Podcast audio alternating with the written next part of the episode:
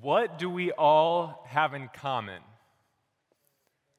Is there anything at all that we all have in common? Because the reality is, we're all over the map in here. Can we admit that? I mean, some of you are here because you really do want to be here. Uh, some of you may be visiting Indiana Wesleyan today, and that's why you're here. And then there's some of you who I feel like the best way to say this is you're just more spenders than you are savers, if that makes sense. And that's why you're here today. But regardless of why you're here, I mean, we have, we have freshmen up to seniors, we have professors, we have other administration. But what if I told you that every Christian in here possesses something so powerful that it could help alter eternity? And this thing that every Christian has is a tool that can be used to reach people for Christ. Keep that thought in the back of your mind as you turn to Philippians 1 today. We're going to be in Philippians 1, verses 12 to 18. And just to give you a little bit of a background, the book of Philippians is written by Paul to the church in Philippi, but the catch is he's writing from prison. And the specific passage that we're going to be looking at, it can almost be broken down into two different parts.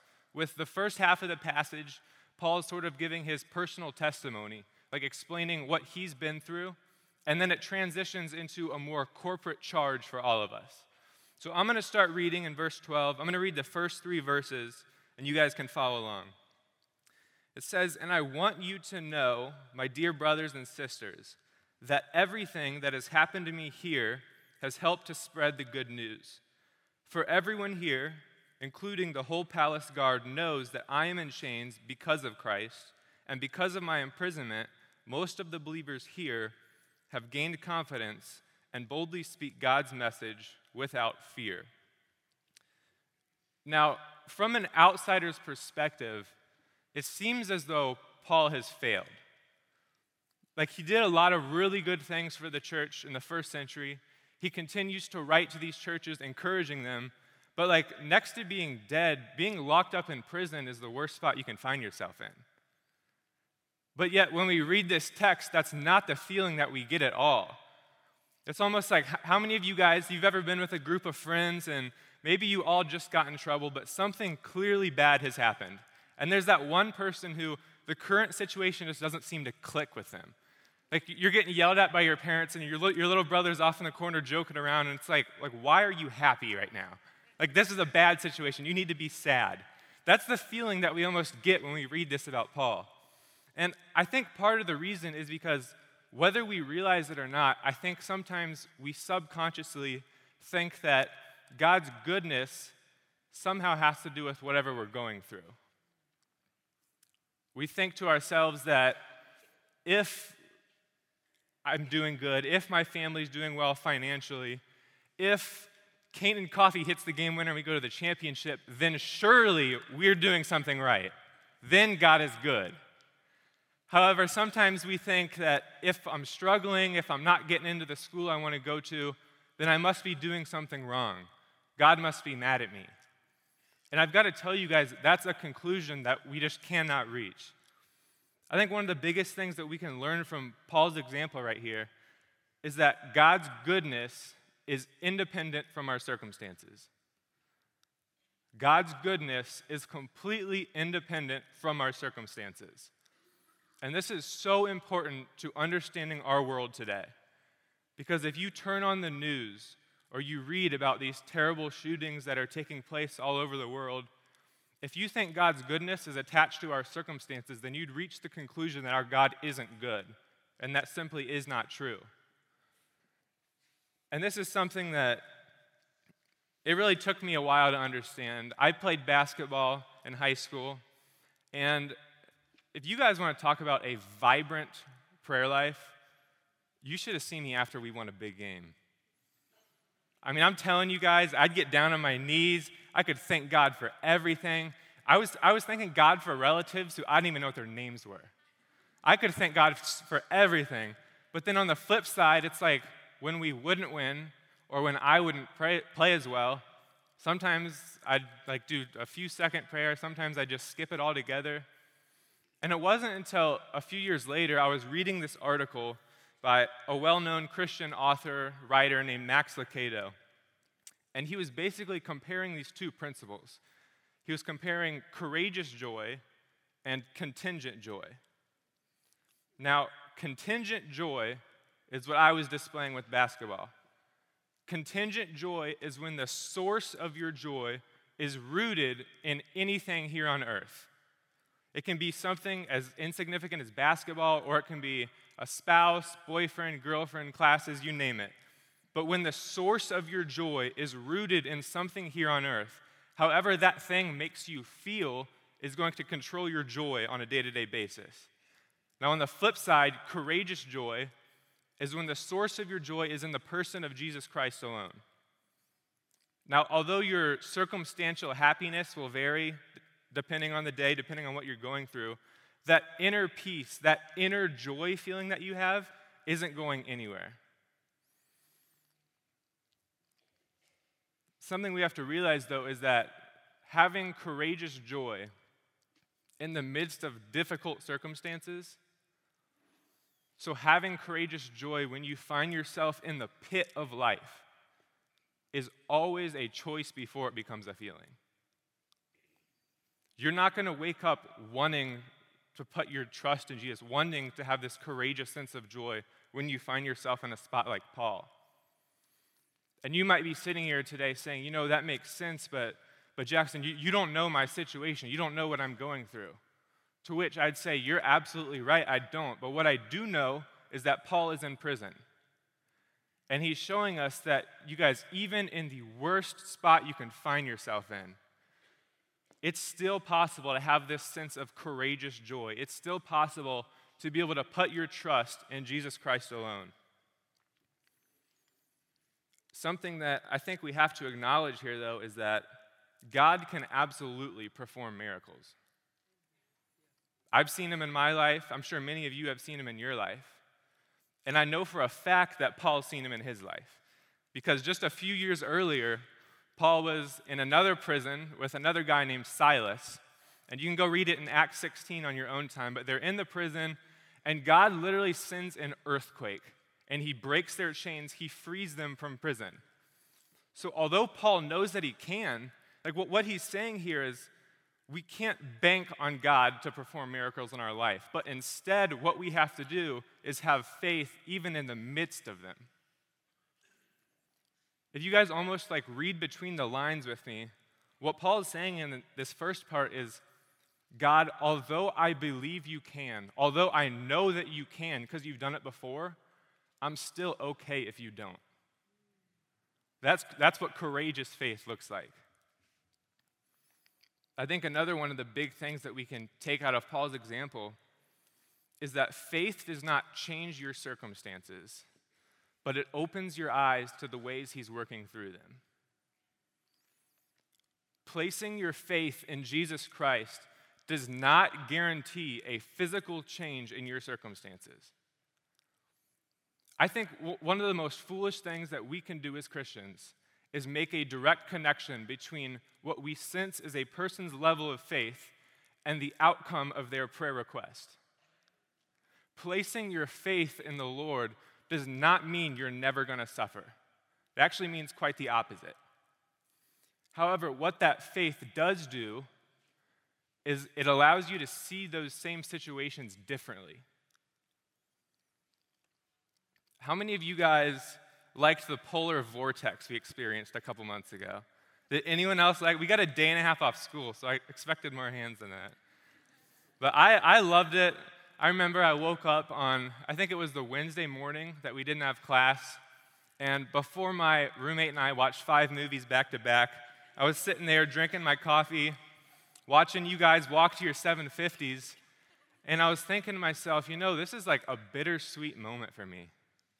Because although I'm really excited that we have the day off, in all likelihood, this is my last snow day ever.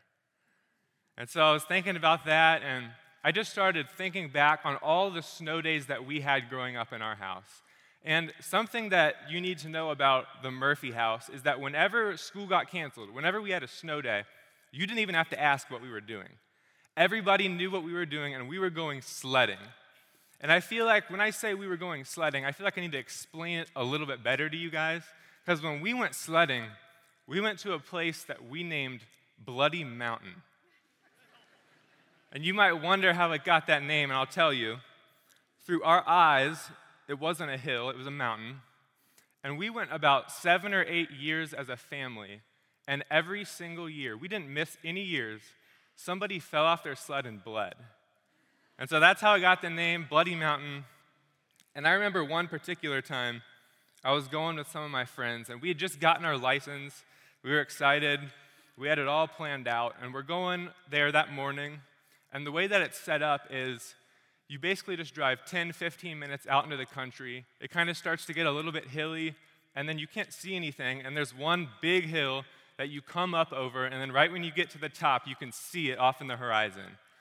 And so we're excited. We're talking on the way there, like, man, I hope it's not crowded. Everybody has off school today.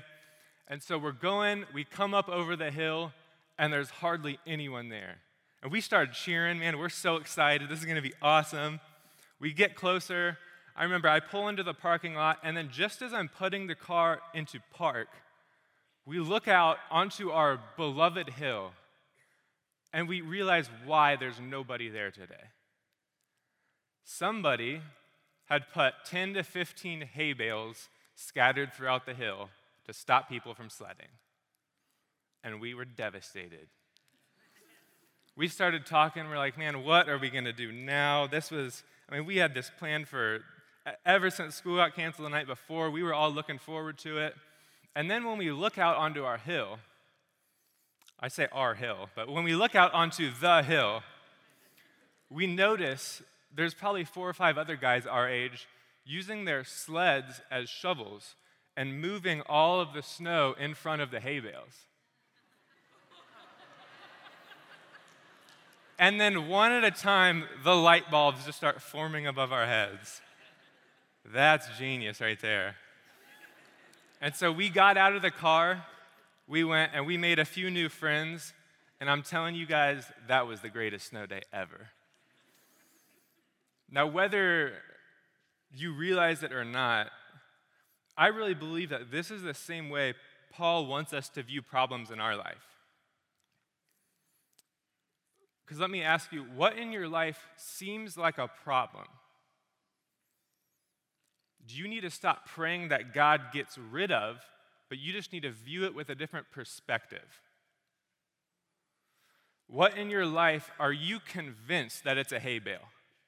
You are convinced that it's been put there to trip you up, to hinder you from doing something. But the reality is, instead of always trying to avoid it, you need to embrace it. You need to make it part of your message. What from your past, what from your present situations can God really maybe use? If I could just like boil it all down to kind of one question, it would just be this What is your message? It's going to be different for everyone, but once you've identified that, you've got to ask, why does that matter?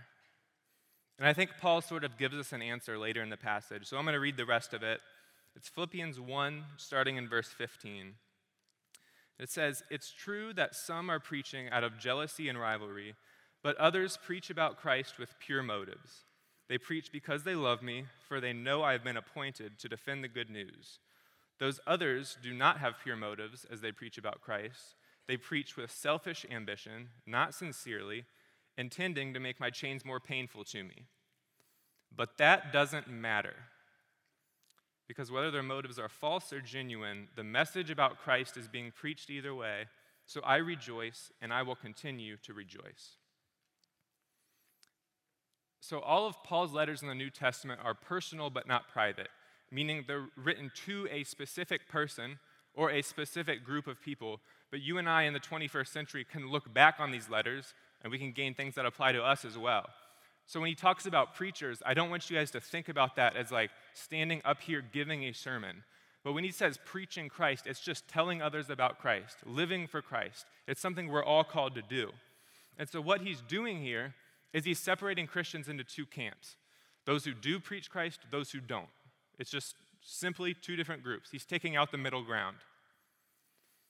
And he doesn't talk a whole lot about those who don't preach Christ, but I can tell you it's not a group that you want to be a part of.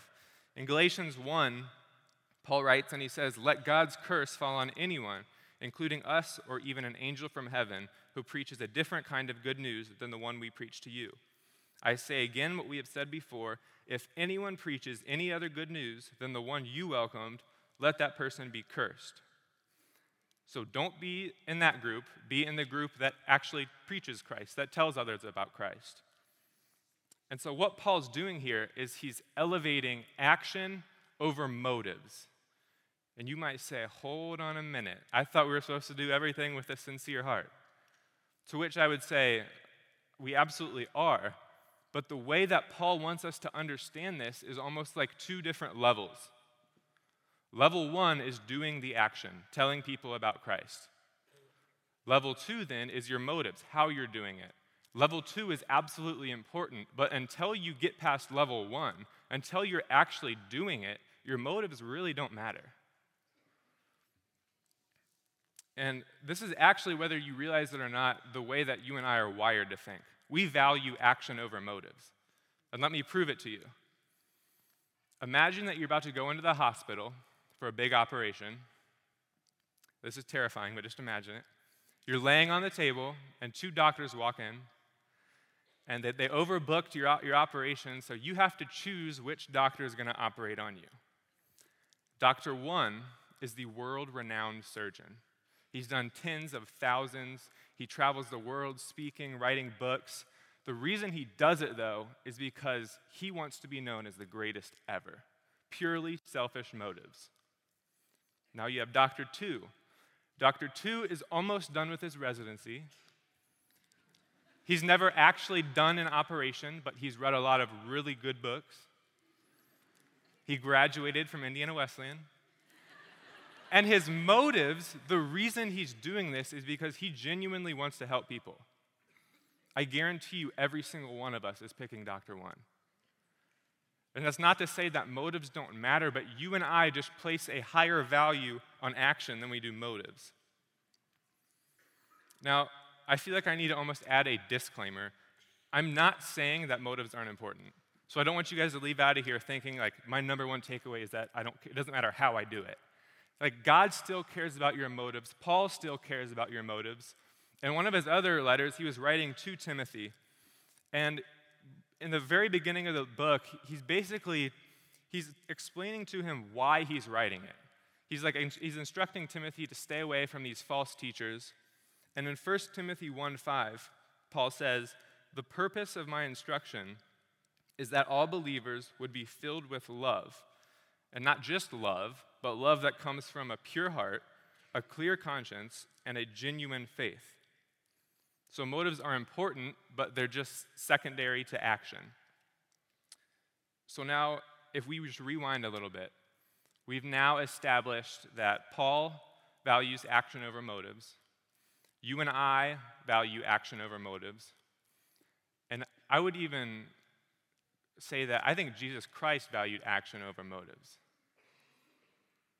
In the book of Matthew, Jesus gives what's probably thought of as the most famous sermon of all time the Sermon on the Mount. And he covers almost every topic that you can imagine. And then I think it's interesting, he gets to the very end of his sermon and he says, The wise man is going to build his house on the rock. Meaning, the wise man's going to take what I've given you and you're going to do it. He didn't say why, he didn't say how to do it. He just said, if the wise person is going to take this and you're going to do it. As I was sort of wrestling with this text in Philippians, I was trying to figure out, you know, why is this so important?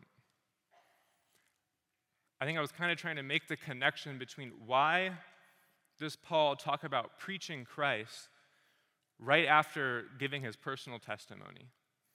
And I think there's times where we really we have to dig in Scripture to find our answers.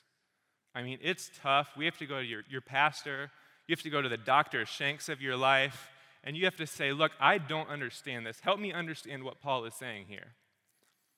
However, I also believe that there's times where we're looking so hard for the answer. We're digging so hard to find this truth that we're looking for that the reality is it's right in front of our faces and we're looking right through it. And the reason that I say that is because I think the reason that Paul talks about Christ right after giving his personal message is because Paul understands that Jesus Christ is the only reason his message matters. You guys do realize that Jesus Christ is the only reason our messages matter. I want you guys to think with me for a moment. Imagine all of the events or situations of your life that would be thought of as like bad by our culture. Whether this was like growing up with abusive parents, whether it's an addiction that you've struggled with for years, Maybe it's that, like, right now, you feel like you're jumping from major to major to major, and you feel like you weren't created with any real purpose. That's a tough one. Whatever it is that you're thinking of, whatever, like, bad thing it is, and I mean, it's, it's bad for good reason, though, right? Like, can, can we all acknowledge that there's nothing inherently good about any of these things I'm talking about. There's nothing good on the surface level. However, that all changes when you become a Christian. Because, you guys, when you give your life to Jesus Christ for the first time ever, what used to just be baggage and burdens from your past are filled with the Holy Spirit, and those exact same things are now part of your message, and they can be used to push the gospel forward.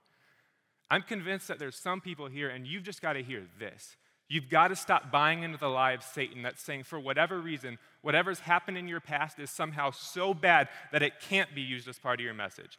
That's not true, and I'm telling you, your guys, your message matters because it's directly linked to the life, death, and resurrection of Jesus Christ.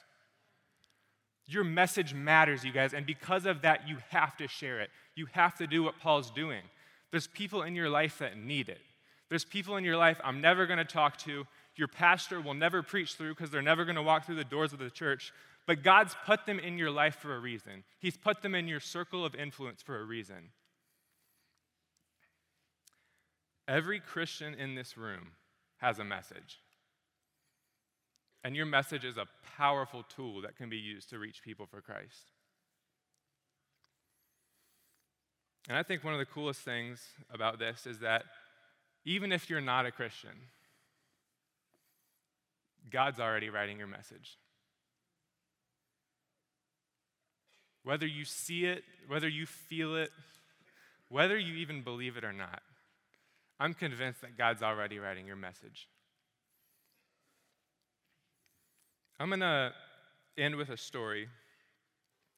And it's a story that I heard a long time ago, and it really has stuck with me and it always makes me think about sharing my message. It's a story that my dad told me, and shortly after my parents were married, they moved down to Kentucky, and my dad spent some time volunteering at the Kentucky Veterans Center. And he struck up a really cool relationship with a guy named Charlie. And Charlie was a double amputee from serving our country overseas. But that didn't stop him from playing pool. He and my dad loved playing pool, and they'd play pool most days.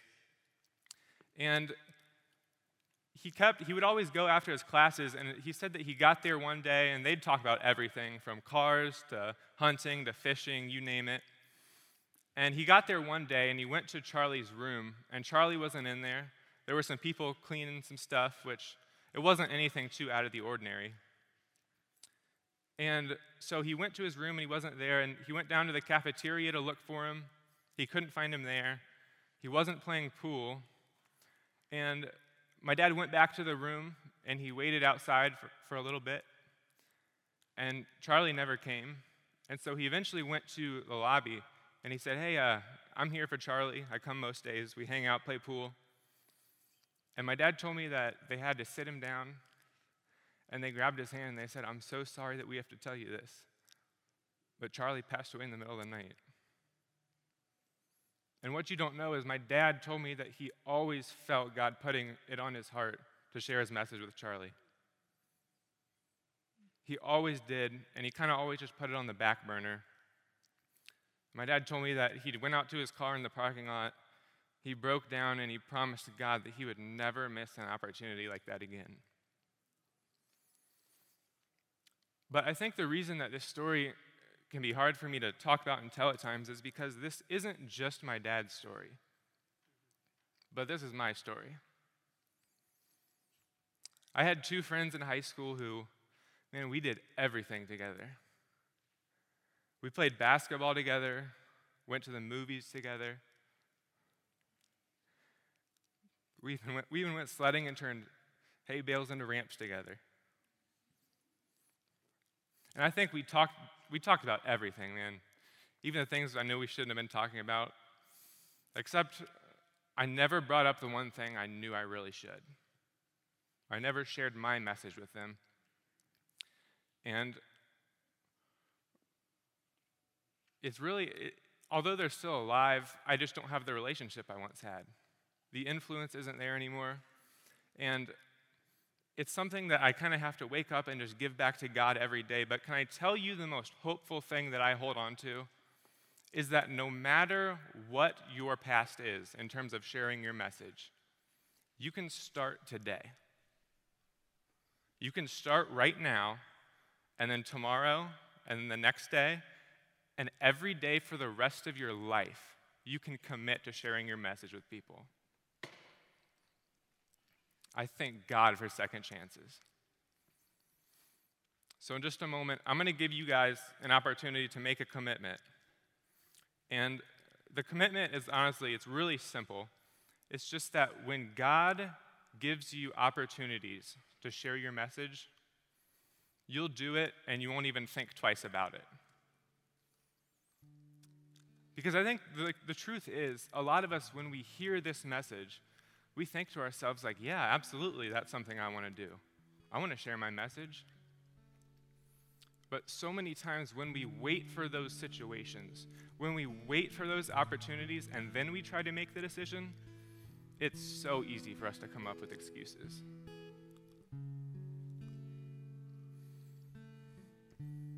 It's so easy for us to come up with those excuses. But I firmly believe that if we decide today, before we go to our summer camps, our jobs, our summer internships, if we decide right now that when God opens up those doors of opportunity, we're not just going to step through them, we're going to run through them. If that's the commitment we make right now, I'm telling you guys, that's when the gates of hell won't stand a chance against us. So I'm going to give you guys a chance to make that commitment. But if you only remember one thing from today, remember this it's that your message matters. And when you combine your personal message with the redeeming work of Jesus Christ, it takes on value and you'll have the opportunity to affect someone's life for all of eternity. Will you bow your heads with me?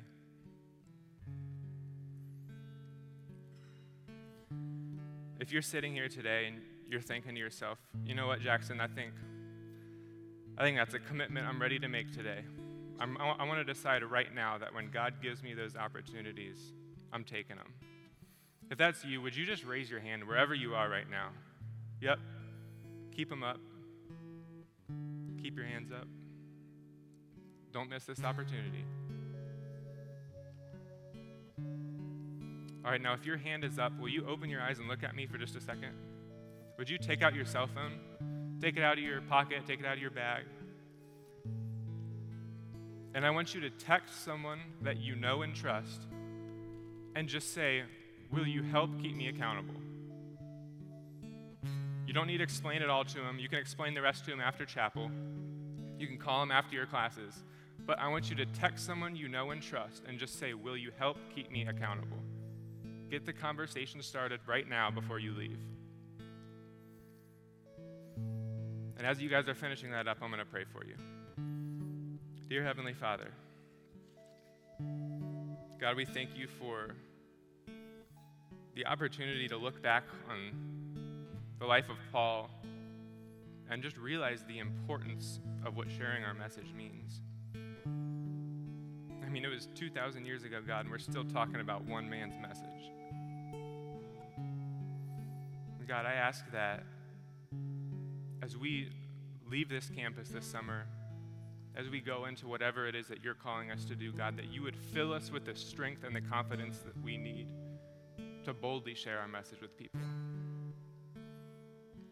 God, we are no longer slaves to fear. We love you and we pray this all in your name. Amen.